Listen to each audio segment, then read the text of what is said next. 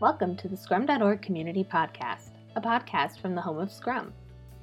In this podcast, we feature professional Scrum trainers and other Scrum practitioners sharing their stories and experiences to help learn from the experience of others. We hope you enjoy this episode.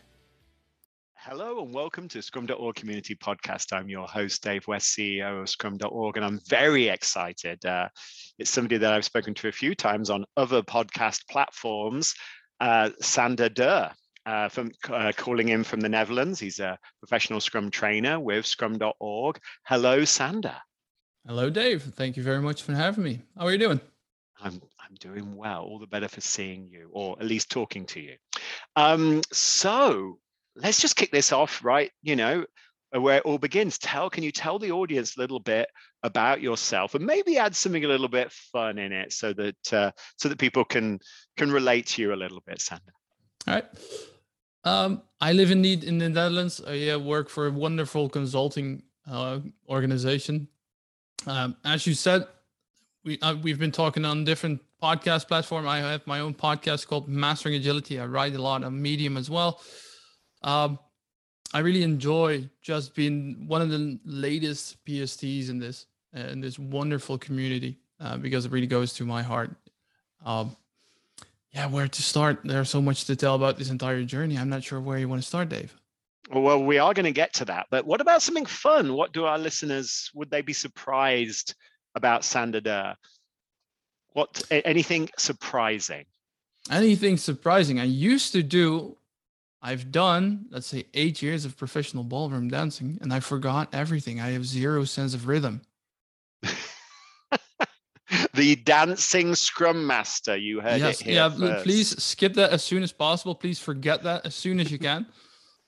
but I've well, done, I've been doing that for for a really long time when I was a was a bit younger and I had more hair now we're we're in the in the aerodynamic dynamic part of the organization right when it comes to hair but when i had a lot more hair i used to do ballroom dancing but literally i forgot everything i used to get really nice grades at the end of the the season in the exams but everything just went away well, that's that's unfortunate. Though they they say that I'm sure, given the right motivation, it would all come back, wouldn't it? Oh, maybe I'd that's love to, that's love to see that. Maybe we can do a few steps next time I'm in the Netherlands.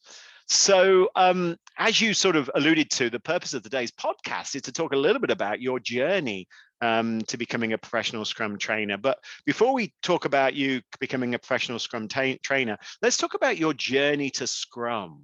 I think that's always a quite an interesting, quite a, an interesting story. So, um, how did you get to Scrum? Where does it go? How did you how did you first come across Scrum? Oh, that's a that's a great question. I I did my my majors during my uh, my studies in IT information during at the part of the um, computer sciences at the University of Amsterdam, and I was studying that because I wanted to become a project manager. I always felt this these people, these project managers had a some some form of a status. They looked nice. They they drove in these these nice BMWs, and I wanted that. So I pursued that, and I started to work in as a as a project PMO, project management officer. And part of that was to be instructed how to be worked with Scrum. Uh, the first thing that my teachers told me at that point was, "We're gonna talk you into common sense, to thinking common sense." And apparently, these days, common sense is one of the least common things that has remained. Um, but that was my first introduction to Scrum, and I got certified as a as a professional Scrum Master back in I was I think by heart was 2015 or something like that. Um, just fast forwarding it a little bit, um, I had a burnout ultimately because of the motivation that I uh, uh, that I was just discussing. Apparently, focusing on status and money is not the best thing to mm-hmm. work as a, as an intrinsic motivation. Um, and then I pursued I worked with a therapist and a burnout coach, and we we really had to reconfigure where does my energy come from, and ultimately, this would be being a scrum master, helping people develop um, there is one person, and for some reason I can't remember his name, but he told me you work, you spend about a third of your life working. Make sure you have a job that you enjoy, else you'll just be wasting 33% of your life. And that really resonated with me, that stuck with me. And now we're here, me being a scrum master, still and a professional Scrum trainer, and still my holiday, my my work, my job feels like a holiday every day ever since. That's nice. Thank you for your vulnerability there, sharing uh, your your your burnout and and how that how that affected you and took you on that on that that that career change as it were. So so what attracted you to scrum? You know you you've learned traditional project management you know taylorism gantt charts pert charts all that kind of stuff critical path analysis. Eh, you you obviously learned that at university and and practiced it for a few years uh, what really made you what what what was special about scrum? Well compared to all the other approaches this feels a lot more natural. Like this if you look at it from a more holistic perspective this more feels more like evolution in itself right? We inspect and adapt and ever since the beginning of well basically any any form of life they have been evolving by survival of the fittest. And that's i feel that's kind of how scrum works as well. By inspecting and adapting to an ever-changing circumstance uh, to ever-changing circumstances um, i think it, it, just resonated with me. It felt so natural. Mm. yeah, so that empirical process um, uh, sort of attracted you the fact that it ultimately by making things transparent and visible that allowed you and gave you the team and, and you as the scrum master the ability to to to change where you're where you were next going your next destination as it were that yeah. continuous process of, of change yeah uh, looking it, at all the things that you were just mentioning like the, the gantt charts and then following that plan it felt so weird and almost awkward to just blindly drive into a single direction without inspecting what's going on what other options that we have how we can improve and need what, what do we learn and how can we use that uh, not doing that felt just awkward. It didn't felt right. Mm, interesting. That make, makes a lot of sense. And I think the you called it common sense, which isn't that common. I think sometimes I don't know if you see this, but as a trainer and as a as a Scrum advocate or an Agile advocate, you often find that you compete against those biases and those those underlying ideas that are very uncommon. Really, they're like the opposite of that.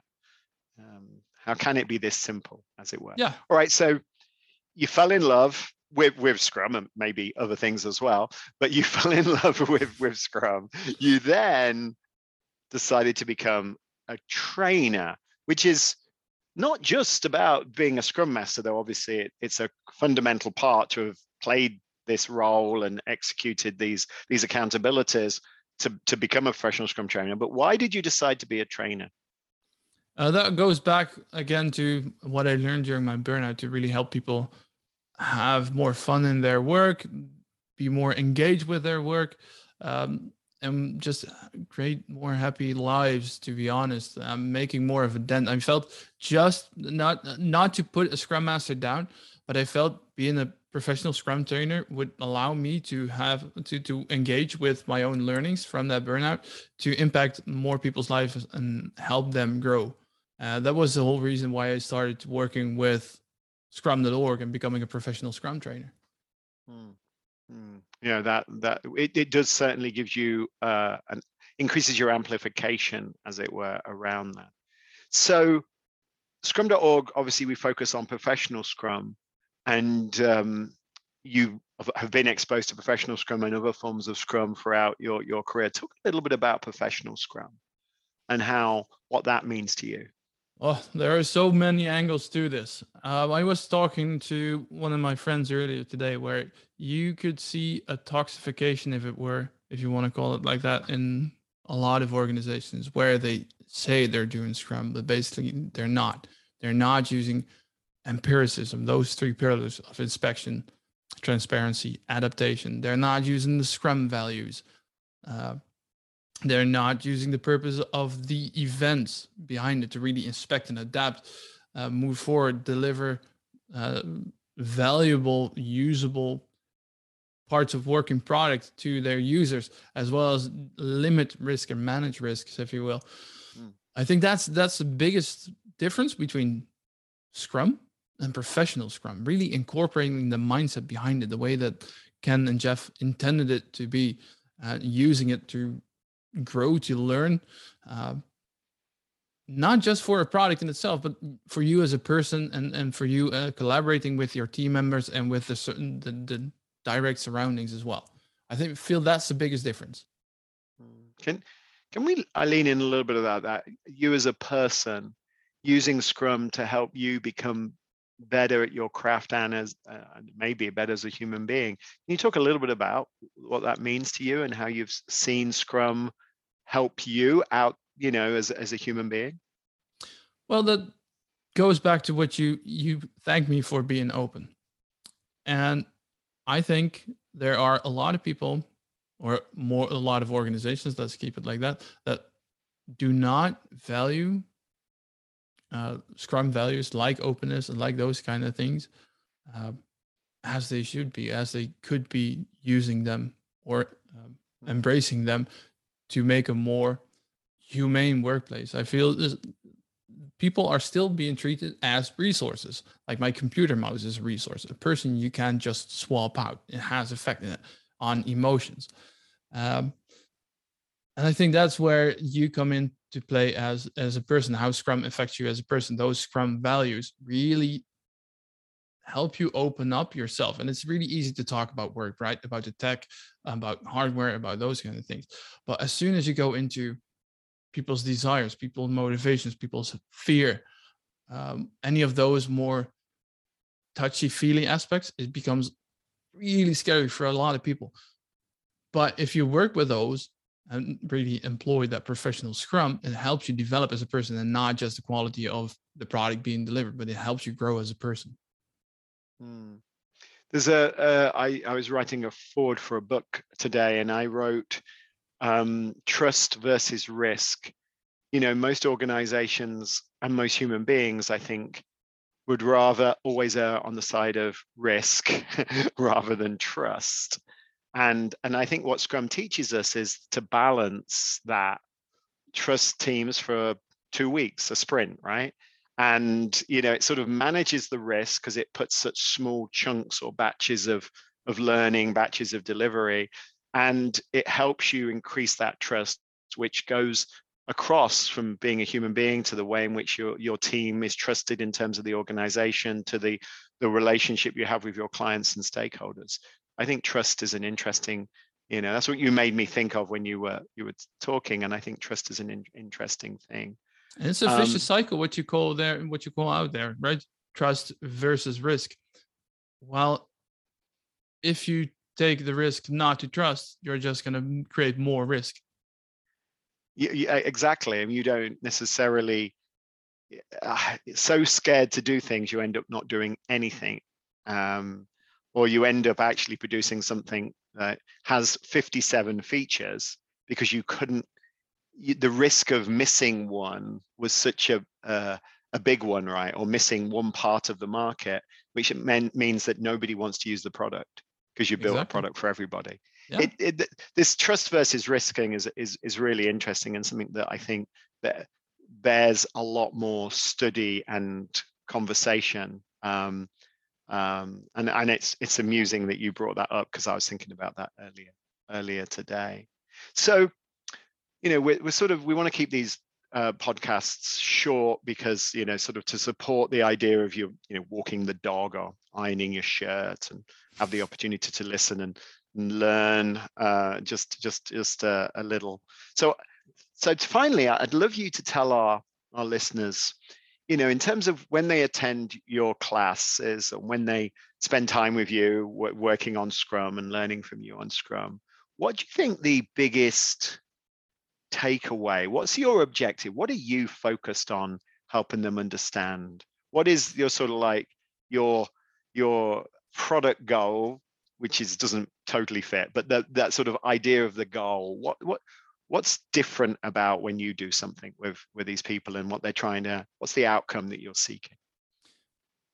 What i love not just about the courses that i teach uh, but just the way scrum.org has created these courses is let me make a different comparison. I've been teaching a lot of different frameworks just to make a good opinion of myself where i want to dig in and scrum is mm. the the, the one that i really want to become good in and why because it's not about me. Those courses are not about me teaching stuff. It's about me helping others uncover what they already know or how they can learn. And I think that's the biggest part of these kind of uh, courses. I'm not there to be there. I'm not there to teach people uh, people stuff specifically. They possess all the knowledge. They possess all the skills. I'm just helping them uncover, and that's that's for me the biggest joy of teaching these courses. Wow, that's quite deep. I think uh, a guide to self-realization and maybe some terminology and tools to make those ideas work. I guess that sort of sums it up, really. That's yeah. Uh, it's it's good to speak the same language throughout the organization. Yeah, makes that makes a lot of sense.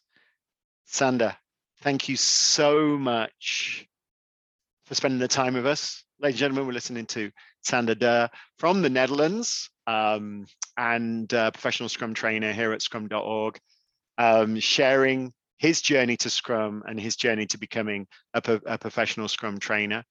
Um, thank you so much for spending the time today. I really in, enjoyed it. I also, you know, some interesting little things, though we've spent a lot of time together. You always learn something new every opportunity, right? So thanks for your time. Thank you very much for having me. I enjoyed it. And um, thank you for listening, everybody, uh, on the other end of this podcast. This is Dave West, your host here at uh, Scrum.org Community Podcast, uh, wishing you all a, a good goodbye. Bye.